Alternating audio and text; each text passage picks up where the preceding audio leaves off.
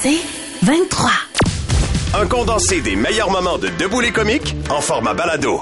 Debout les comiques, juste le meilleur. 96.9. C'est quoi? À 6h46, le tigre géant, c'est pas un épicier, on le sait. C'est un article de Marie-Ève Fournier de la presse euh, qui euh, nous rapporte ça. Euh, C'est la séduction du tigre géant fonctionne. Euh, c'est le titre.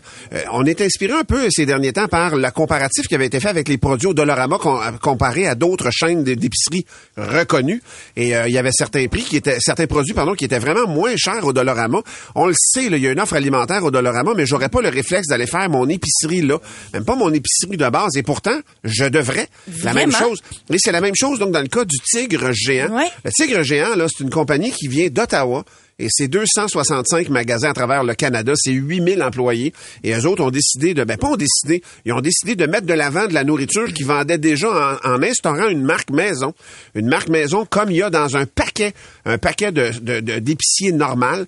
Et le Tigre géant, donc, a décidé d'emballer, euh, de- pas d'emballer, mais d'emboîter le pas. Euh, d'emboîter le pas, ça va, ça va s'appeler la marque marché euh, chez le Tigre géant. Et il y a une soixantaine de produits donc qui vont avoir des prix euh, des prix euh, avantageux euh, Oui. pour, euh, pour pour les consommateurs et il y en a une quarantaine d'autres qui vont s'ajouter à partir du mois de janvier donc ils sont très très agressifs là-dedans et ils s'inspirent entre autres aussi avec des listes de en fait une inscription que tu peux aller faire sur internet devenir une espèce de Un espèce de membre. un membership, une espèce de client VIP, et là, tu gagnerais, euh, tu gagnerais d'autres rabais en étant membre de ça. Là, il y en a qui disent, ouais, mais ils vont vendre vos données, mais en même temps, tu peut-être. Que tu donnes tes données en échange, justement, d'avoir accès à des prix sur des aliments de base plus qu'intéressants, là, pour vrai. je veux dire, je pense qu'il y a deux choses que l'on cherche de nos jours. Le temps puis l'argent. Ouais. Fait que si ça coûte moins cher. Sûr. Et si en plus tu me dis que je peux aller faire toutes mes courses là, Ouais. genre mon bébé lui manque un pyjama, euh, il faut que j'aille voir aussi parce que j'ai quelques items de beauté à aller chercher, puis quelques affaires d'épicerie, je peux faire juste une place puis c'est moins cher. Ben Je veux oui. Cette formule là qui existe, qui nous sauve temps et argent, c'est sûr qu'elle va compétitionner avec toutes. Ah, puis il y en a un, moi, chez nous, à l'Assomption, à part de ça, je, je, je sais pas pourquoi j'y vais pas, voir, au moins, au moins, jeter un œil, là. Ben oui, Ben oui. Je suis allé il y a quelques années, mais j'ai pas le- on n'a pas le réflexe d'aller faire notre épicerie, là. Comme au Dolorama, d'ailleurs, là, je pense que je suis pas le seul à penser comme ça. Et il y a Nada qui est au téléphone et qui est une vraie fan. Salut, Nada. Salut, comment ça va? Ça va très Allô? bien, Nada. Toi, tu es fan du tigre géant, donc? Exactement. Écoute, moi, là, à chaque fois que je, je pars en, en chalet avec les enfants ou en vacances, peu importe, j'ai fait tout, tout, tout. Je, je, Ouais. je, je capote sur le tigre géant, là. Mais voyons donc que- tu fais vraiment ton épicerie au complet, là, quoi? Je fais pas mon épicerie au complet, mais c'est vrai qu'il y a des items qui valent vraiment la peine. Mais euh, que ce soit là, comme tu disais, Valérie, là, pour le linge, euh, je veux dire, je me suis trouvé une robe super cute pour euh, sortir à comme 7 dollars en aubaine. Euh, tu sais, ça vaut vraiment la peine des fois. Là. Wow. Ça. Et donc, t'es Ouais. une, t'es une grande fan de, et toi, et tu comprends, donc, avec la marque maison qu'ils vont, qu'ils vont instaurer, est-ce que ça va t'inciter à encore plus faire tes achats-là? Oui, exactement. Là, Ah je oui. compare, euh, c'est pour pas nommer euh, les grandes, euh, les grandes compagnies où est-ce que je fais mon épicerie, là, mais Ouais. si je compare, euh, ça vaut vraiment, vraiment plus la peine. là. comme surtout avec une famille avec plusieurs enfants, là, comme Ouais. oui. Ben oui, ben oui, on, on le comprend. Merci, euh, Nada, de ton appel, c'est apprécié. attends une- attends, attends une petite seconde. Une dernière petite question. Martine de Saint-Rémy sur la messagerie texte, elle a dit qu'elle est VIP au Tigre Géant. Et elle a dit d'ailleurs que tu as un cadeau à ta fête quand tu es VIP. Est-ce que toi, tu l'es? Est-ce que tu compr- Est-ce que tu connais ce principe-là? Oui, exactement. Puis euh, je pense que tu, ben, une sorte de mémoire là, parce que j'ai ma carte, mais tu peux même aussi Ouais. juste rentrer ton numéro de téléphone si tu oublies ta carte. Attends, ça vaut vraiment la peine. Mais c'est quoi le cadeau? C'est quoi le cadeau? Ah, ben ça va falloir que vous le soyez pour le savoir. C'est pire que les chevaliers de colon, ça, c'est, c'est vraiment ambigu. Hey, merci, Nada, de ton appel. Bonne journée. Bonne journée, la gang. Bye bye. bye! Alors, on va faire un petit jeu. Vous êtes prêts? On va jouer à Price is Right! Ah, j'aime ça. Pardon? Oui, j'ai, j'ai, j'ai sorti des, des prix du tigre géant. OK. C'est Bob Barker? Ouais, je suis Bob. J'adore. Ben oui, mais vivant. Oui, oui, non, ça OK. marche. Fait qu'attention, vous êtes prêts? Oui! Alors, vous allez me dire, au tigre géant, le prix d'une boîte de craft dinner. Craft Dinner, c'est 3,29 Oui. Hum, 2,19. Hey, au tigre géant, c'est 1,50. Et j'ai pris le prix au IGA, c'était 1,99. On y va avec la crème de champignons Campbell, 284 millilitres. 87 cents. Ouais. 79 cents. C'était 2,47. Vous êtes dans le champ Wow, mon copains. Et on y va avec la boîte de Rice Krispies, 560 grammes.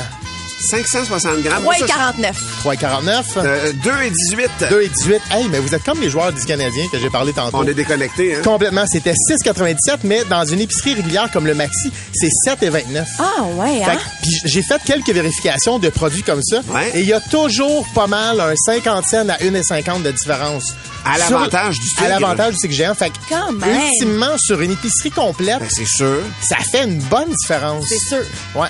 Des comiques, de retour après ceci. 96.9, c'est quoi? Le podcast Debout les comiques. Comme, mon Dieu, ce show-là est occupé, mesdames et messieurs. Mais c'est le On a fun. plein d'affaires qui s'en viennent. On va jaser avec Martin McGuire. Après avoir parlé avec Martin McGuire, on va qualifier quelqu'un pour aller à Nashville voir le show de Madame Rodrigo. Ouais. Et euh, vraiment, on fait ce tirage-là dans deux semaines.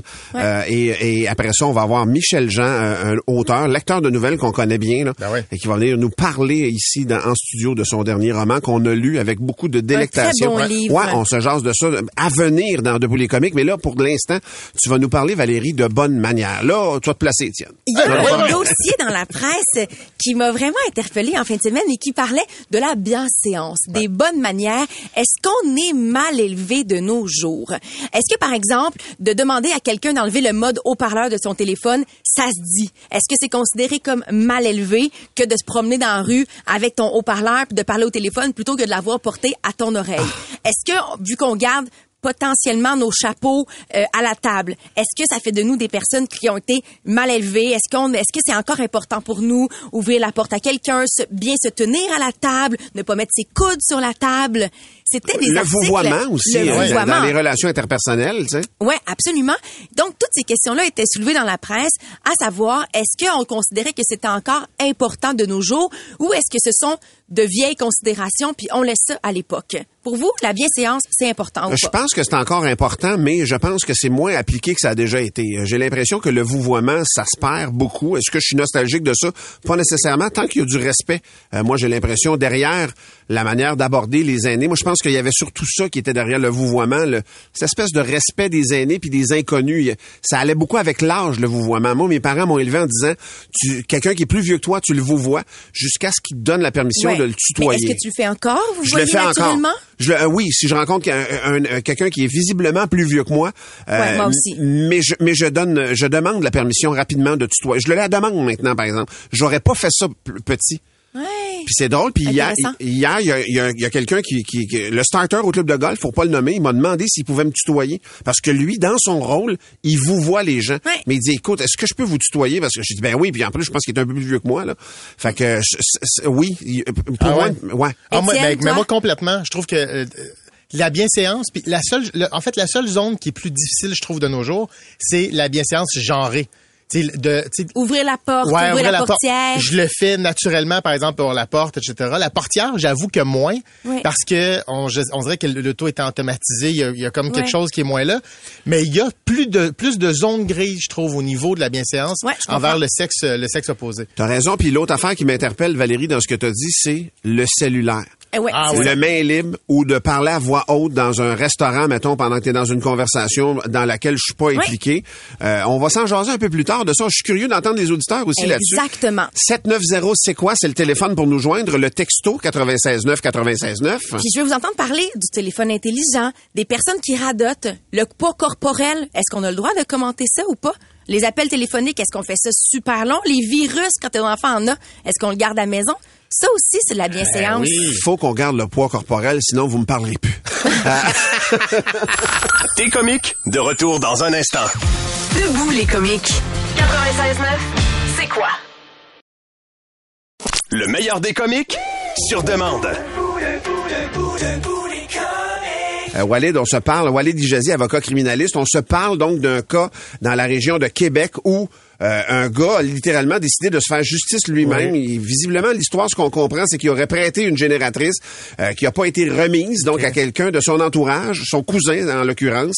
Et euh, lui, donc, il met un post puis il dit aux gens, je vous la vends, tel vol, prix. ouais. Je vous donne l'adresse où aller la chercher. Ouais, ça va loin, là. Euh, ben, ça va loin. Est-ce que lui, là, mettons, juste dans la nature de ce geste-là, est-ce qu'il s'expose à une poursuite? Plus, ben en fait, j'en vois euh, potentiellement plusieurs. Je veux dire, euh, ben premièrement, euh, le cousin ou celui qu'on dit avoir volé. Ouais. Euh, lui, il y a- il y, a sa version à lui là. C'est ça. Bon, alors et on la connaît pas la, la version. Euh, et on donne des informations inti- très intimes qu'on diffuse sur Internet, son image, son adresse. Son numéro de téléphone, etc. Alors, il y a, il y a très certainement à son niveau à lui, je parle du cousin, euh, des, euh, des considérations de diffamation atteinte à la réputation. Il là. pourrait se sentir même menacé physiquement à la rigueur parce que lui, il dit allez-y avec quelqu'un, chercher, chercher, là, tu comprends? Il- Ben, euh, alors là, celui qui met l'annonce, celui qui se sent volé, celui qui est pas content et qui veut se faire justice soi-même, ben, ça commence à ressembler à de l'harcèlement. Lorsqu'on regarde la définition d'harcèlement, agir de manière menaçante, surveiller, cerner euh, le- le- le- le domicile de quelqu'un. Euh, alors, harcèlement, ça, c'est un crime. Alors, il peut Ouais. avoir, Ouais, euh, c'est la ça. police peut cogner chez lui pour harcèlement ou intimidation. Là. Euh, alors, euh, encore une fois, on peut comprendre le sentiment si son sentiment à lui est légitime, mais on peut pas se faire lég- euh, justice soi-même. Dans la transaction qu'il propose, il envoie son client potentiel, Ouais. entre guillemets, chercher la génératrice chez son cousin, chez le gars Ce qu'on qui appelle une vente vol. sans intermédiaire. Genre. On peut dire ça de même. Admettons que moi, je suis un potentiel client. Ouais, ouais. J'y vais, ça tourne au vinaigre. Est-ce que le gars qui a mis l'annonce, qui a incité un tiers à aller chercher la génératrice, peut être tenu responsable? Euh, si, si- si jamais ça, dégé- si Ouais, jamais- ça oui, dégénère. ben, on rentrerait dans la complicité. Je veux dire, la vente, c'est c'est un ça, faux hein? prétexte.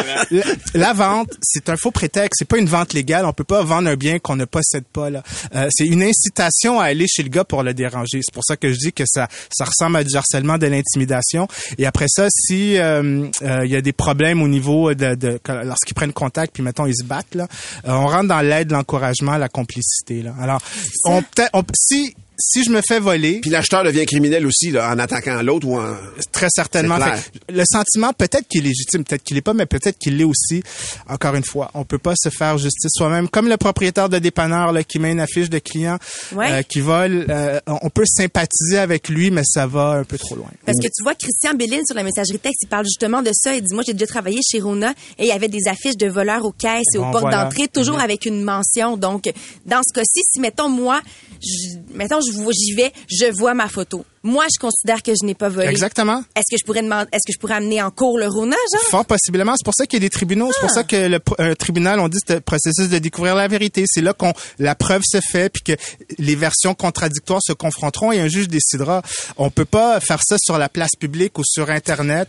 Et euh, moi, si on m'aime- on pense qu'on on m'accuse d'être un voleur, Ouais. mais moi je suis pas un voleur, mais qu'on m'affiche publiquement Comme étant un voleur, euh, c'est c'est un problème à mon niveau. Puis je vais vouloir que ça arrête. Puis peut-être que je vais en subir des séquelles. Alors j'ai peut-être une poursuite en diffamation à faire. Ouais, lui, euh, lui qui, bon, l'idée de se faire justice lui-même, on le comprend. Ouais. Mais mettons qu'il a été vraiment volé par son cousin, Mm-hmm. puis que la police réagit pas. Tu comprends? Lui, là, ce qu'il dit, c'est j'ai la facture.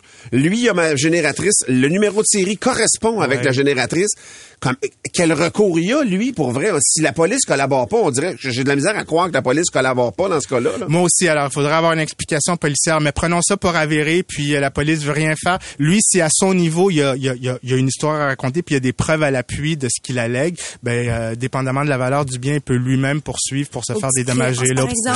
ouais. C'est un processus facile et ça se fait. On peut aller sur internet, c'est des modèles de, de- des modèles de lettres de mise en demeure. Ouais. On paye le timbre, ça coûte à peu près 100, 100 200. Ça se fait euh, versus euh, se mettre à risque comme il l'a fait. Ben oui, ben oui. Puis c'est- c'est une vente qu'il y a sur Internet. Est-ce que Ouais. c'est régi? Est-ce qu'il y a des lois qui, qui, qui surveillent les ventes qu'on fait sur Internet? Parce De que clairement, marketplace, ils vendent quelque chose. Tu veux-tu mettre pas. quelque chose en vente que t'as pas, ouais. Non, ben règle- c'est pas mon domaine. Alors, euh, euh, euh, euh, j'ai j'ai pas les qualifications d'un avocat qui charge 800 dollars de l'heure, mais j'ai appris que j'ai appris que euh, pour pouvoir euh, vendre, disposer d'un bien, faut, faut faut le rendre à disposition de la personne qui l'achète. Il est même pas en possession du bien. Là. Alors, je doute de la légalité de cette transaction. Ça a l'air d'être un faux prétexte pour Pour se euh. Tirer de la chenoute sur lui puis, Ben, puis- c'est puis le salir, euh, littéralement. Bon, ben, Ouais, Val, ouais. on va trouver une autre génératrice ailleurs. Ben, on n'a pas le choix. Merci Et il y a Brian infiniment. sur la messagerie texte qui dit c'est une situation dégénératrice. Oh!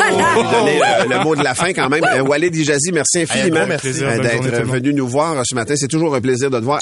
Le podcast Debout les comiques. On a parlé en ondes quand ça a été annoncé. Certains médicaments contre le rhume et les allergies vont disparaître des tablettes en pharmacie aux États-Unis et probablement bientôt chez nous aussi. hein? Il paraît qu'il serait complètement inefficace. Pourquoi et quelles conséquences ça a? On en parle avec Michael. Salut, Mick. Bon matin. C'est vrai que ce matin, j'aurais pu euh, appeler la chronique euh, Haro sur le pipeau ou euh, Taillot sur le placebo. Ça fait 25 ans qu'on répète que ces médicaments ne fonctionnent pas, mais alors ne fonctionnent pas à un niveau de pantoute absolu. Mais absolument. Euh, c'est euh, vraiment des médicaments qu'on prend pour euh, faire quelque chose, pour se donner quelque chose, pour euh, dire je suis malade, je prends de quoi. Je vais rappeler aux auditeurs le principe du rhume, d'accord? Alors je vais d'abord parler aux auditrices. Je vais parler aux auditrices parce que chez les auditrices, le rhume, c'est donc une congestion nasale, un peu de tout, un peu de fièvre, de la fatigue, un peu mal partout, et il y a euh, entre 150 et 200 virus différents qui peuvent donner ça. Raison pour laquelle on répète à chaque fois, ça sert euh, à rien de se vacciner parce que entre les euh, rotavirus, adénovirus, enfin, il y en a des, des, des dizaines et des dizaines et dans chaque sous-espèce, il y en a des dizaines et des dizaines qui peuvent donner le rhume. Ça passe tout seul en 7 à 10 jours. En général, c'est moins que ça, mais disons maximum 7 à 10 jours. Je disais ça aux auditrices puisqu'évidemment, vous le savez, chez les auditeurs, ça se transforme C'est l'enfer. c'est la grippe d'homme. Et là, tout de suite, on est ailleurs. mais Ah il n'y a pas plus de traitement et il n'y a pas d'autre cause. Bon, maintenant. C'est pour ça que, à partir du moment où on a compris ça et qu'on comprend qu'on ne peut pas donner des médicaments contre le rhume comme tel, c'est-à-dire on peut pas vacciner, on peut pas prendre des euh, médicaments contre le virus lui-même. On prend des médicaments contre les symptômes du Ouais. virus. Et tous les médicaments euh, euh, qui sont sur la tablette et qui contiennent de la phénylnéphrine, c'est de ça qu'on parle. La phénylnéphrine qui est un vasoconstricteur, c'est-à-dire juste pour avoir moins mal à la tête, moins les yeux rouges et surtout moins le nez qui coule. Ça, ça marche. Voilà. Alors, ça marche un peu, ça marche un peu sur le nez qui coule, mais ça ne change rien au pronostic. Pour faire le temps, Je, ouais. je veux dire, le rhume, il va rester la même durée, il va se surinfecter parfois, malheureusement, et possiblement nécessiter des antibiotiques. Ça se peut, mais la même durée. Et euh, tous les médicaments qui sont les Daiquil, Sudafed, Mucinex, Tylenol, rhume de ce monde, qui contiennent cette phényl, cette phénylnéphrine, ça fait très longtemps que les agences de médicaments, que les gouvernements sont là-dessus en disant ça sert à rien, sauf que là, il y a une étude qui est arrivée qui a dit ouais, mais ça peut aussi donner des événements cardiovasculaires. Ah ben là. Ben oui, Ah parce ouais. que on dit c'est vasoconstricteur, donc ça contracte les vaisseaux. Mettons que t'as par ailleurs les vaisseaux qui sont un peu malades. T'as fumé toute ta vie, tes deux parents sont diabétiques. La dernière fois que t'as vu une salle de sport, le premier ministre c'était René Lévesque. Bon, Bon, Dieu, Je dirait pas- l'histoire de Martin. Bon. Ah, Ajoute à ça, je bois pas d'eau, je bois de la mayonnaise. c'est ça. voilà. Puis là, si tu prends ces médicaments-là, il y a un risque théorique que tu fasses un événement cardiovasculaire au niveau du cœur. Alors, au niveau du cœur ou au niveau du cerveau. C'est très rare, mais ce que dit la science, c'est que dit d'un bord, t'as beaucoup de littérature pour dire que ça ne sert à rien, et de l'autre côté, t'as des effets secondaires qui sont oui, possibles. Donc, aux États-Unis, il y a certaines compagnies qui ont décidé de les retirer des tablettes.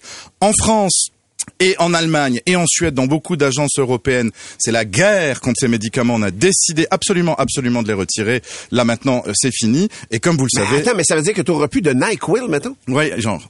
Mais ça m'aide, moi, le NyQuil. Mais, Ben, mais ça- on va faire quoi, Alors tu peux l'avoir peut-être sur prescription, parce que peut-être Ah. que le médecin évaluera ta situation et le proposera sur prescription. Peut-être que le pharmacien pourra le donner, mais effectivement, Il sera plus en vente libre. ça risque, ça risque de disparaître. Donc je suis ici pour rappeler au cas où ça disparaît et dire aux auditeurs fait euh, qu'est-ce qu'on fait quand il y aura plus ces médicaments-là. Exactement. On revient à ce qu'on fait à ces petits enfants ou ce que les grands-mères faisaient quand on avait un rhume. C'est-à-dire qu'est-ce qu'on fait aux enfants que- Absolument. Ah, absolument. On se mouche, on se mouche beaucoup, beaucoup, beaucoup, et on s'hydrate le nez, soit avec de l'eau, soit avec une petite poire, soit avec du sérum physiologique. Il faut nettoyer la cavité nasale pour évacuer le méchant. Là, tu, tu, tu mets le monde ses nerfs, Doc, Ouais, le matin. Est-ce que le Doc parle des Advil rhume et Oui, sinus absolument, mon cher auditeur, Euh, parce que je suppose que. Mais voilà, je savais que c'était un auditeur. Mais tu peux prendre juste Advil, en fait. Oui, tu peux prendre du Tylenol, C'est évidemment, pour diminuer la fièvre. Tu peux prendre du Advil si tu as des douleurs. Ça, ça reste. Je rappelle, ce sont les médicaments qui contiennent de la phényléphédrine, c'est-à-dire des médicaments... C'est en général, c'est une combinaison. Quand on prend un Tylenol rhume, c'est du Tylenol, donc de l'acétaminophène, et en plus de la phényléphédrine qui va euh, faire de la contraction sur les vaisseaux. niveau comme la pseudoéphédrine que tu as dans le Dristan, C'est ça, c'est ça. Mais Ok, la pseudoéphédrine, ça fait longtemps qu'on avait dit qu'on l'avait enlevé. On ça, D'autant plus que, oh, il y a 15 ans, on avait prouvé que les, les, les, les pushers pr- achetaient de la Ben pseudoéphédrine pour fabriquer Pour de la, la drogue, de drogue. synthèse dans des, dans des laboratoires. Donc c'est pour ça que ça avait vrai, disparu. Ce matin, là, prochain rhume, tu viens d'annoncer ma mort. Je suis désolé. Alors, il y a d'autres choses à faire. Je passerai pas à travers ça. Il faudra qu'il fasse frais, il faudra boire beaucoup d'eau, il faut absolument, il faut s'hydrater tout à fait Ben Valérie oui. Roberts qui sait, elle, c'est une maman, Ben oui. elle sait maintenant ce qu'il faut oui, faire. un peu frais dans la chambre. Il faut qu'il fasse un peu frais dans la chambre, 19 degrés. 19 degrés, c'est un peu frais, hein. 19 degrés, c'est c'est tu mets un pull chez toi. Mais c'est mieux pour toi quand tu as un rhume. Et figurez-vous que les pédiatres recommandent de prendre un peu de miel. Mais du miel, euh, du, du vrai miel, non pasteurisé, parce que le miel contient des petites substances anti-inflammatoires et antiseptiques. Ça peut marcher. Ça peut marcher chez les adultes. Et enfin, le débat de l'homéopathie. Écoutez. Les amis, on en a déjà beaucoup parlé, l'homéopathie. Je veux dire, si on est en train de faire ici une chronique pour dire que les médicaments qui contiennent de la pseudoéphédrine sont euh, non efficaces scientifiquement, ça n'est pas aujourd'hui que dans ma cut, je vais vous dire que l'homéopathie, c'est efficace. Mais si ça t'aide dans ta tête. Si ça t'aide dans ta tête et dans ton cœur, prends-en Ouais, donc moi, quand des petites une boules roche, de sucre. Ça me fera plaisir. Et de toute façon, ça c'est réglé. Ce sera vodka et euh, sriracha pour soigner la grippe à l'avenir. Euh, mon cher Michael, ou Tabasco. Sinon, on a eu beaucoup de questions Oui. de la part de nos auditeurs au 89 Venez, 96 venez les amis, les urgences sont pleines, je suis là pour vous aider. Je- oui, ça c'est vrai.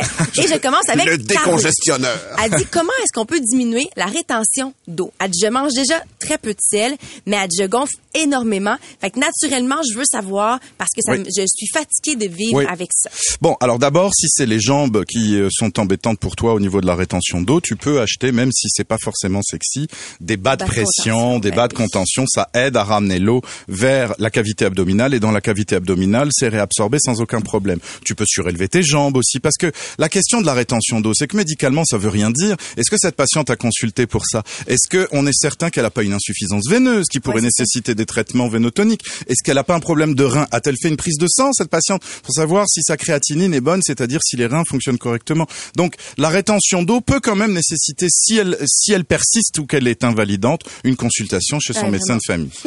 Euh, Il y a Vanessa qui demande à partir de quel âge on peut donner du Mon fils de 11 mois a pleuré pour sortir son bouchon de sel. Ouais. Euh, puis il y a déjà de, de l'eau en, de prise d'eau en cours. Alors il y a deux questions dans la question. Première question, c'est le Lax D. Le Lax D, c'est du polyéthylène glycol. Tout ce qui contient du PEG, polyéthylène glycol, tu peux le donner dès la naissance. On s'en fiche. C'est un médicament qui va jouer sur la consistance des selles, Ok. donc rester dans le côlon et qui ne va absolument pas passer dans le sang. Donc par définition, il n'y a pas d'effet secondaire, donc il n'y a pas de contre-indication. Donc on peut être totalement rassuré avec ce médicament-là. On peut en donner euh, euh, largement.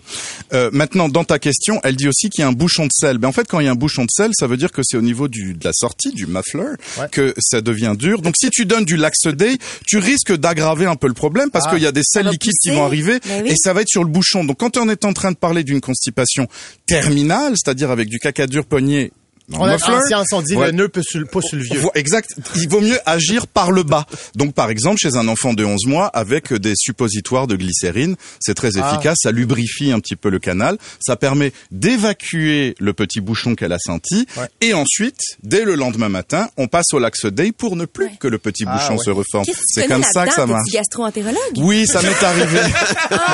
ça m'est arrivé. Ah, c'est ça que tu fais? Mais là, c'est pas c'est pas de la gastroentérologie que je parle, c'est de mes quatre enfants qui m'écoutent et je viens ouais, de parler ça. de leur constipation. Pauvre vous. On les salue, on Mais les oui, salue. vous avez été constipé, ma gang. On Michael, va remonter le tube digestif jusqu'à Ouais. la gorge. Est-ce que Ah. la laryngite, c'est Catherine qui veut savoir ça, la laryngite a absolument besoin de cortisone ou antibiotiques? Alors absolument non, mais c'est vrai que la laryngite, vous l'entendez, comme ça touche le larynx, l'organe où il y a les cordes vocales, ça peut faire une toux qui est très particulière et ça peut faire aussi une dysphonie, des problèmes avec la voix. Bon, quand ça devient invalidant et qu'on sait qu'il y a beaucoup d'œdème et qu'on a une respiration qui est sifflante comme ça, hein, on, on- on entend l'air qui passe et, et- et- limite on a parfois du mal à respirer. Là, oui, ça prend de la cortisone. Encore une fois, on peut donner de la cortisone parce que la laryngite, elle est virale par définition, donc les antibiotiques qui agissent sur les bactéries, on ne le répétera jamais assez, ça ne sert à rien. Par contre, quand la laryngite dure depuis plusieurs jours et qu'on commence à avoir une vraie toux un peu difficile qui est tombée sur les bronches, voire qu'on crache un peu euh, et que cet épais est vert, là, c'est le signe qu'une bactérie s'est installée et a proliféré. C'est ce qu'on appelle une surinfection et c'est le moment où les antibiotiques doivent embarquer à ce moment-là.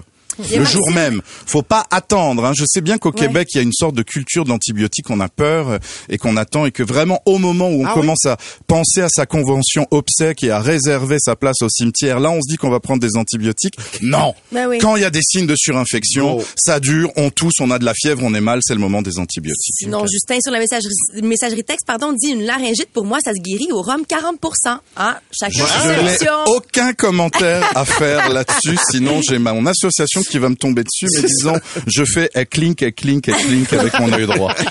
Alors, Maxime Laplante dit, j'ai euh, au euh, réveil un doigt qui est toujours blanc. Oui. Il dit, après une heure ou deux, la couleur rouge revient dans le Oui. sang. Est-ce que c'est dangereux? Alors, dangereux. Qu'est-ce qui provoque ça, un doigt? C'est ce qu'on appelle un phénomène de Raynaud. Donc, le phénomène de Raynaud, c'est en général des anomalies des petits vaisseaux, des petites artérioles. Donc ça, ça se voit au niveau des doigts qui ont tendance à devenir comme ça, soit lorsqu'ils sont un peu euh, comprimés, donc je ne sais pas comment dort euh, cet auditeur, euh, soit euh, au froid, très souvent euh, au froid. Et, et Dieu sait qu'au Québec, les gens qui souffrent de Raynaud euh, pendant l'hiver, l'hiver qui dure donc 14 mois au Québec, ça peut être vraiment très Ça très fait très- mal. Ça Eh peut oui. être très compliqué. Le Raynaud, ça peut nécessiter une consultation. Ça nécessite une consultation parce que un, ça peut accompagner d'autres euh, maladies par ailleurs. Ça, c'est vraiment important de le de, le- de le symptôme de savoir. d'autres choses, Voilà, là. symptômes d'autres choses. Et deux, ça peut se traiter par des médicaments qui justement vont aider à vasodilater euh, euh, les vaisseaux. J'ai un saviez-vous que, Martin Oui, oui, j'ai un petit saviez-vous que. On en a parlé beaucoup aujourd'hui. Euh, l'effet placebo. On dit souvent l'effet placebo. Je voulais demander aux auditeurs, saviez-vous que D'où saviez-vous que placebo? Placebo est un, euh, mot Un euh, latin. C'est un mot latin. Ah, excusez. c'est une conjugaison latine qui vient du verbe placere, qui veut dire plaire. Et en fait, placebo, ça veut dire en latin je plairai. Placebo, ça veut juste dire qu'en fait, ça te plaît à toi et à ton esprit de prendre quelque chose qui ne sert à rien, mais qui fait du bien à ton psyché. Ah. Donc en fait, placebo, c'est un vrai, une vraie conjugaison latine. Nous sommes tous très intelligents quand Mais, nous disons mais ça. quand on parle de l'effet placebo, est-ce qu'il y a des bienfaits? Y a un changement de condition ou c'est vraiment juste mental l'effet? En fait, on découvre à peine l'effet que le cerveau peut avoir sur différentes Mm. conditions, y compris des authentiques maladies chroniques. Et l'effet placebo est a priori, ça je le redis, un effet qui dans certaines maladies chroniques peut te maintenir en santé et en vie le fou, hein? double, le triple, le quadruple d'années que ce qui est prévu théoriquement par les données médicales. Incroyable. Wow. C'est ça, le pouvoir Merci, du cerveau. Michael Ben Soussan, toujours très intéressant. Et les questions fusent. On dirait que plus Ouais, on parle de- Mais je reviens euh, mardi, gang. Tu reviens mardi notez-les, prochain, effectivement. notez-les. Euh, à toutes les semaines, Michael Ben Soussan ici, le mardi dans Debout les comiques. Le meilleur des comiques sur demande. Tienne, tu vas nous parler de Journée mondiale des pâtes. Oui, monsieur, c'est la journée mondiale des pâtes. Et ça, on va se le dire, on fête pas ça. C'est vrai. Fait que, Ah non, C'est drôle que ce soit en même temps que ma fête, ceci dit. ben, ceci explique cela. on dirait que, on dirait que c'est pas, on dirait correct. On dirait que c'est correct. Mon ça nom fait en italien, c'est Cannelloni. Martin Calenone. Hey, on y va avec un quiz que je vous ai préparé? Un quiz Oui. de pâtes. C'est parti! Hein, hein, hein? C'est récent? OK. Alors, première question. C'est un grand chef qui, en 1928, a décidé de sacrer des pâtes Martin. trop... Oui. Chef Boyardi. Oui, dans des cannes! Ah. Je pense qu'on va se faire torcher, Val. Oui, c'est Non, non, sûr. il y en a- C'est sûr. Il y en a des accessibles. Quelle est la meilleure place à Montréal pour le spaghetti, la pizza Martin. et la ravioli? Da Giovanni. Da Giovanni, da Giovanni, da Giovanni, da Giovanni. Ils ont déménagé. Ah oui? Oui, il est plus là. Il est pas à mes places. La, la pro- la prochaine question, je vous la laisse. OK, ben Val, je pense que tu, ben, les deux, vous êtes capables. Ouais. Les spaghettini sont de petits spaghettis. Ouais. Oui. Comment on appelle la pâte qui est un gros spaghetti? Martin, Bon, vas-y, Martin. un spaghettone. Bonne réponse! J'allais dire ça en joke. C'est ça? Mais faut pas que tu l'écœures, spaghettone, parce que OK, on sort ça. Ça existe des gros spaghettis. Ouais. Ouais, c'est ça. c'est comme des spaghettis, mais plus c'est gros. C'est comme une paille. C'est vide? Ouais. Ah, fucké, ça. On voyage Yes. C'est meilleur parce que quand tu fais des carbonara avec ça, la sauce, elle rentre dedans pis c'est incroyable. OK, revenez là, revenez là. Moi, je veux même pas croire que le monde achète des spaghettis.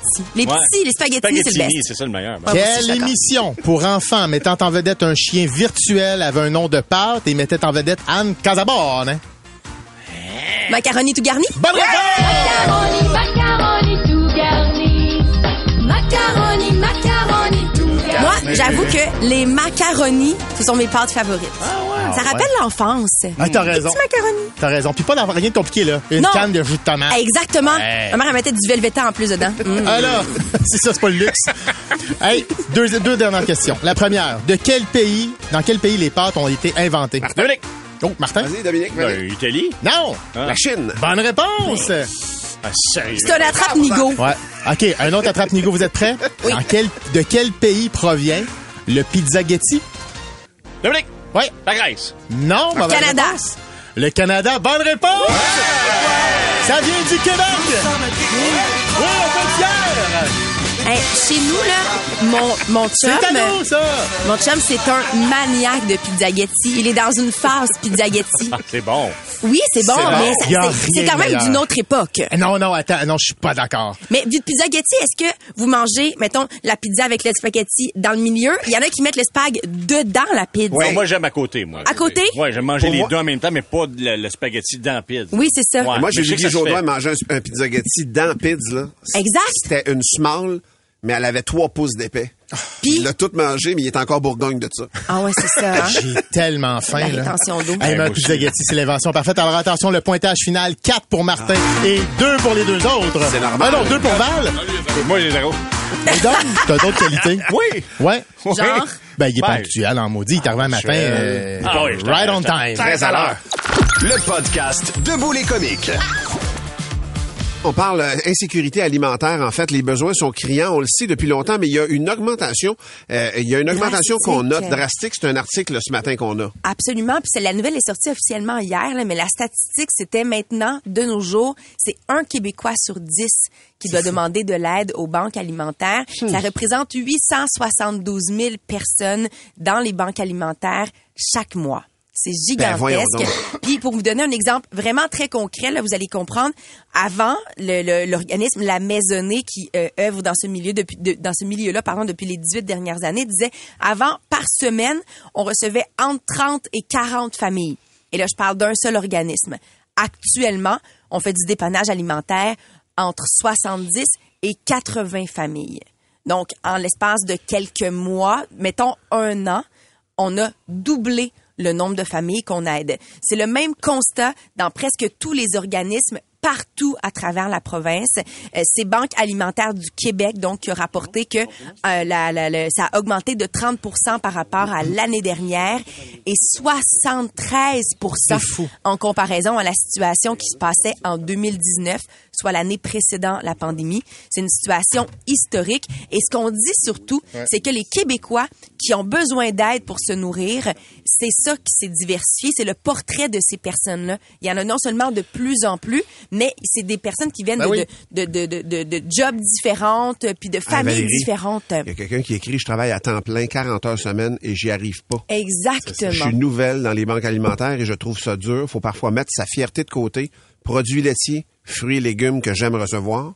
On va jaser aussi dans un instant avec Chloé.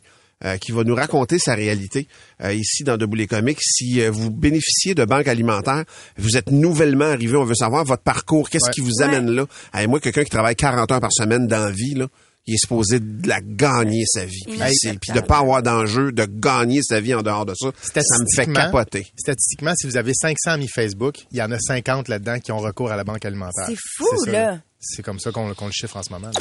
Le podcast Debout les comiques. 7h05, on parle de banques alimentaires, les banques alimentaires qui sont de plus en plus sollicitées et il y a une hausse vertigineuse du Oui. nombre de bénéficiaires, appelons ça comme ça, des gens qui se prévalent de ce, de, de, de ces, de ces, de ces, euh, pas services-là, mais oui, ces Oui, oui, c'est services-là. C'est le même service essentiel. Ouais, vraiment. C'est 872 000 personnes chaque mois qui vont chercher de l'aide alimentaire dans les banques alimentaires. C'est une augmentation de 73% par rapport à la situation en 2019. Fait que si on fait un constat vite, c'est un Québécois sur 10 qui demande de l'aide aux banques alimentaires. Sinon, euh, il y a Chloé qui est en ligne pour nous jaser. Salut Chloé. Bon matin. Chloé, toi, euh, merci d'être là avec nous ce matin. Tu, euh, tu bénéficiais d'aide alimentaire pour une durée de six mois, mais ça se termine, c'est ça?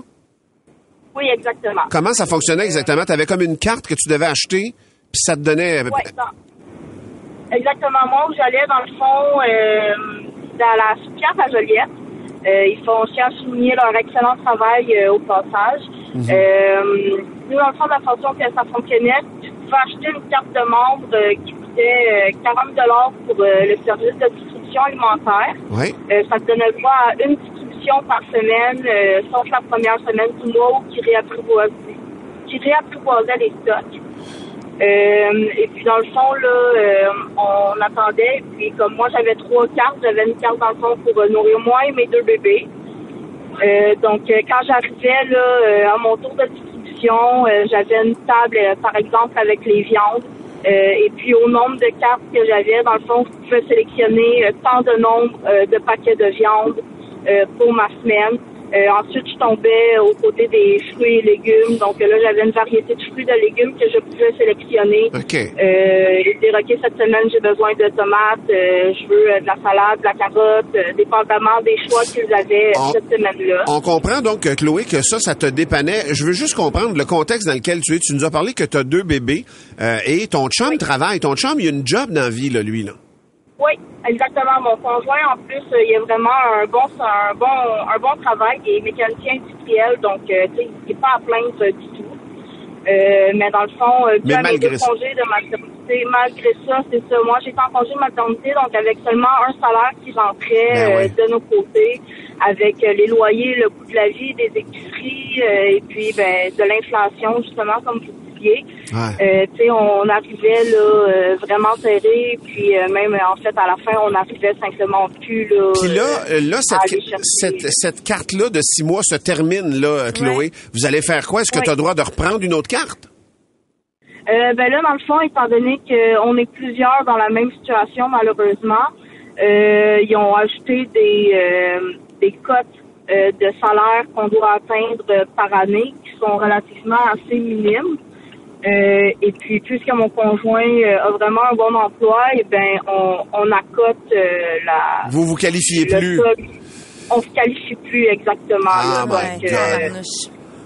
Ben, c'est là qu'on voit. c'est un peu stressant. Ben, c'est mais, tu sais, on, on réussit à, tu sais, on, on a des amis proches qui, qui sont un peu dans la même situation que nous. Donc, sais, on a réussi à se créer un cercle et euh, j'ai beaucoup d'amis qui sont des jeunes mamans un peu comme moi avec des enfants en bon âge. Hmm. Euh, et puis, euh, on réussit à essayer de s'entraider comme le plus possible. Chaque semaine, euh, Ben une oui. personne a un peu plus à donner, ben on s'entraide comme ça. Vous mais, mettez en euh, commun des, des, des, des, des- des- des repas que vous faites en masse, puis euh, on comprend le principe. Ouais. Merci, ma chère Chloé, puis on te souhaite vraiment bonne chance pour la suite des Ouais, choses. vraiment. Que ce soit un peu plus doux, élever des enfants en bas âge comme ça, faut que ce soit le plus doux possible. Je te le souhaite de tout mon cœur, ma belle Chloé. bye bye.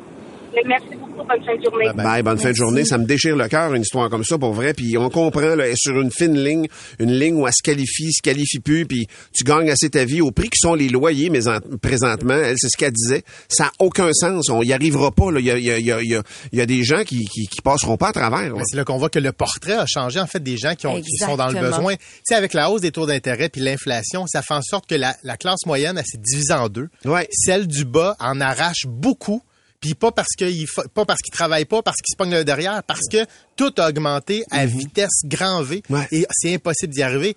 Et ça doit être difficile, mais faut le faire. C'est pas une question de fierté que, que, que tu perds quand tu vas voir une banque alimentaire. Au contraire, sois fier de demander de l'aide parce que plus tard, tu vas pouvoir toi-même aider. tu sais. Ouais, puis tu sais, il y a- il y, a des circonstances aussi qui font en sorte que des fois on a besoin. Là, Judith nous écrit, elle dit moi je suis éducatrice spécialisée et j'ai eu recours dans le dans le passé aux banques alimentaires malgré mon temps plein. Et aujourd'hui, je suis assurance salaire parce que j'ai eu une grosse commotion cérébrale. Elle dit je suis à 55 de mon salaire actuellement. Mais non, ça Fait marche qu'elle pas. dit malheureusement après mon loyer, après les comptes, elle dit il me reste rarement de l'argent pour pouvoir me nourrir. Ah ouais, puis on parle pas des fonds de pension qui augmentent pas à la vitesse de l'inflation en ce moment. Non là. plus, Il y en a des beaucoup moins a des squeezés, aînés qui ont des enjeux aussi. Mon Dieu Seigneur. Merci tout le monde de, de vos nombreux témoignages. Le podcast Debout les comiques. Vous connaissez bien Christian Page, journaliste spécialiste du paranormal et conteur extraordinaire. Il vient de publier un autre livre qui s'intitule Les grandes fraudes du paranormal. Dans ce livre, Christian démontre 20 arnaques de l'univers du paranormal et il est avec nous ce matin. Salut Christian. Salut Martin. Merci Salut. de prendre Hello. du temps pour nous. Christian, écoute, pourquoi c'est important pour toi de déboulonner des mythes? Parce qu'on va être honnête, là, il y a de l'argent à faire avec le paranormal. Euh, tu as tout à fait raison. D'ailleurs, j'ai eu de la difficulté à ne sélectionner que 20 histoires. On aurait Ouais. pu faire un tome 2 et un tome 3. C'est vrai que c'est un terreau qui est tout à fait fertile à la fraude et à- aux manipulations. Mais pourquoi j'ai choisi de déboulonner des mythes et pourquoi je le fais depuis des années? Parce que j'aime le paranormal. Et je trouve que les fraudes jettent un discrédit sur la recherche qui se fait en amont, qui est tout à fait sérieuse sur certaines histoires. Même si seulement 5 à 10 des phénomènes dits paranormaux valent le détour, il y a de la recherche sérieuse qui se fait autour de ça et qui est malheureusement noyée dans toutes sortes Ben oui. d'histoires fantaisistes, des inventions et qui jettent un énorme discrédit sur cet univers. Christian, dans ton livre, donc, tu vas nous parler de ces 20 arnaques-là, mais nous, on voudrait comme en, en déboulonner Ben oui. à la surface quelques-unes, Ben oui, parce ben que dans oui. le livre, on y va vraiment plus en punch, profondeur. ouais. Dans les histoires que tu démontres, entre autres, il y a celle des momies Inca. C'est quoi l'histoire? Oui. En fait, c'est c'est amusant parce qu'elle est ressortie euh, tout récemment. Et c'est vrai que dans l'univers du paranormal, de façon publique, on dit on a une mémoire collective. Dans l'univers du paranormal, on a un oubli collectif. Ah oui.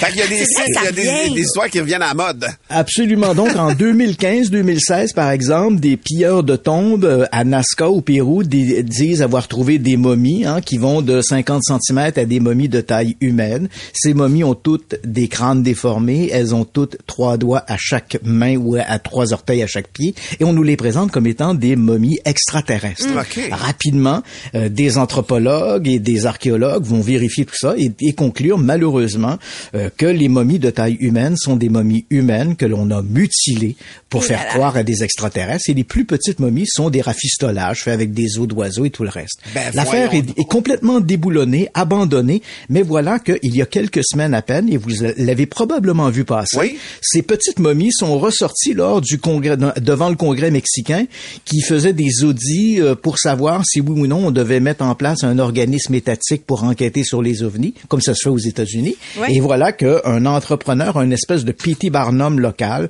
du nom de Jaime Mossan, est arrivé. P.T. Barnum, là, pour, pour les gens, Christian, c'est c'est lui qui a eu le, le cirque Barnum and Bailey. Il cherchait Ouais. des phénomènes de foire à l'époque. Voilà, le- Il y a le- 120, les fameux 120 freak ans. shows. Ouais. Oui, les fameux freak shows, là, la femme la plus grosse du monde, l'homme élastique, la femme à barbe, c'est lui ça. Mm.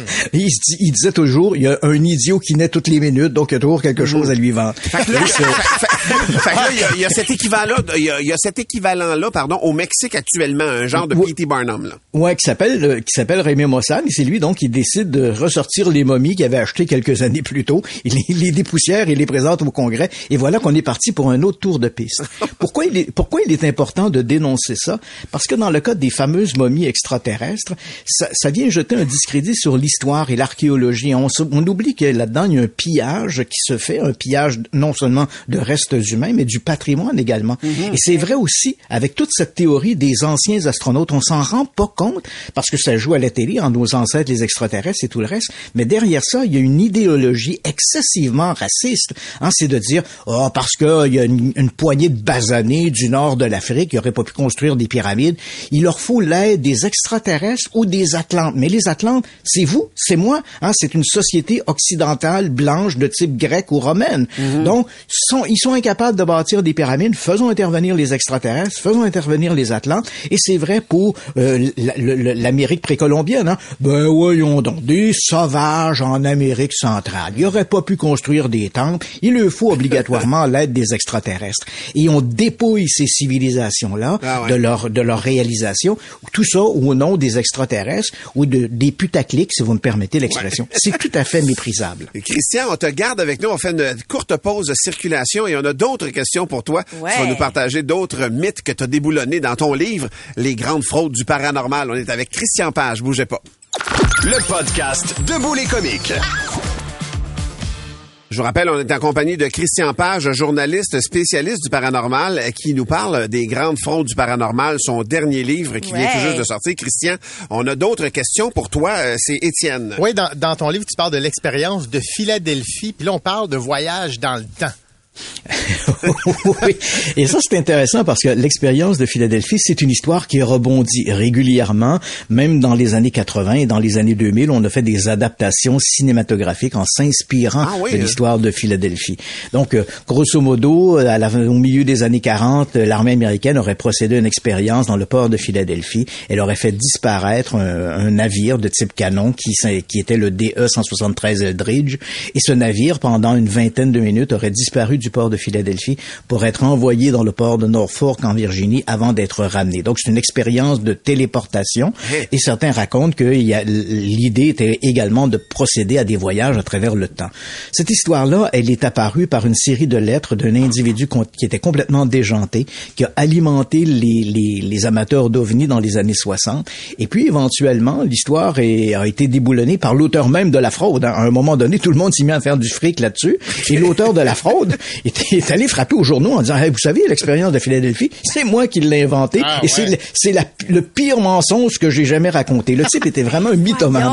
Mais malgré ça, hein, c'était devenu une espèce de monstre de Ça Frankenstein. appartenait plus, ouais. Voilà, dont on n'a plus le contrôle. Donc, des gens se sont mis à capitaliser là-dessus. Et le plus étonnant, des gens sont sortis de l'ombre et vous, oui, vous vous doutez bien, c'est toujours des espèces de zigotos dont il est impossible de vérifier les antécédents. Et là, le type sortait du, oui, moi, dans les années 40, j'ai participé à une expérience secrète.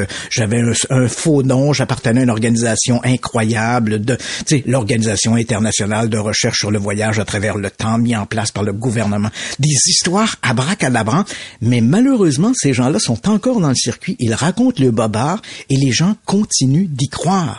Et c'est ça qui est quand même surprenant. Vraiment. Et euh, il y, a, il y a même du vandalisme. hein. Il existe une, une petite une base militaire désaffectée qui se trouve sur euh, sur Long Island, qui s'appelle Camp Hero, dont il est interdit de pénétrer. hein. Ce sont des vestiges de la deuxième guerre mondiale. Et euh, dans ce parc-là, qui est un parc public, et les installations militaires sont au centre, entourées de clôtures. J'y suis allé. Il y a des photos dans le, dans le bouquin. Et euh, des gens vont sauter par-dessus la clôture et vont creuser dans les bâtiments, vont détruire des murs de ce qui reste, dans l'espoir de trouver, de trouver une entrée secrète qui les amènerait jusqu'à la machine à voyager à travers le temps qui a été impliquée dans l'expérience de Philadelphie.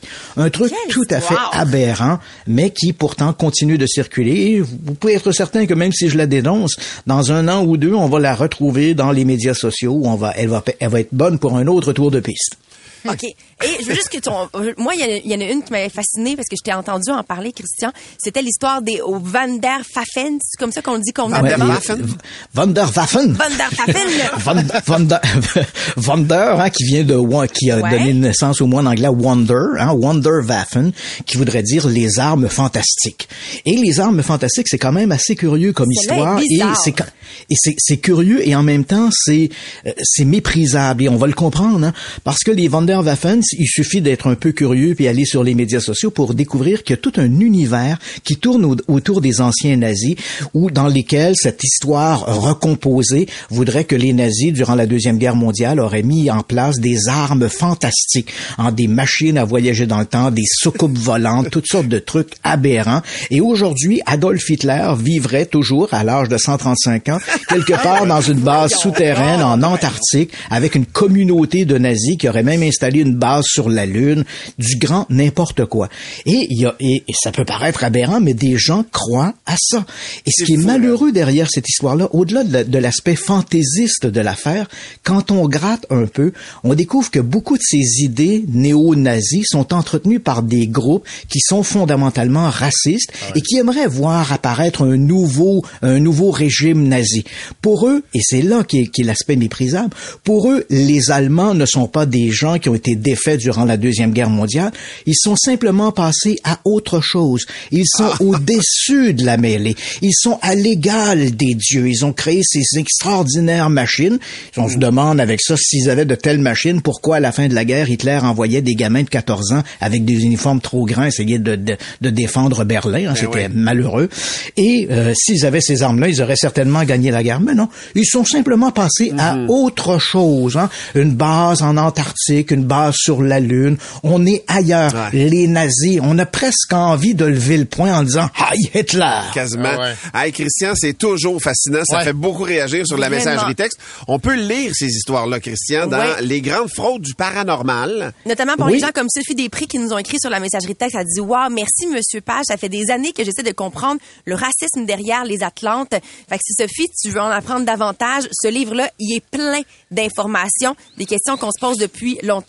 C'est publié chez, chez Saint-Jean Éditeur, Les grandes fraudes du paranormal. Christian, Merci, on t'embrasse. Merci, merci beaucoup, Christian. Merci de l'invitation. Bonne journée à vous. Ouais, Christian Page, qu'on aime beaucoup ici dans Debout les comiques et euh, que vous appréciez aussi. On est très content, très chanceux de l'avoir. Le podcast Debout les comiques.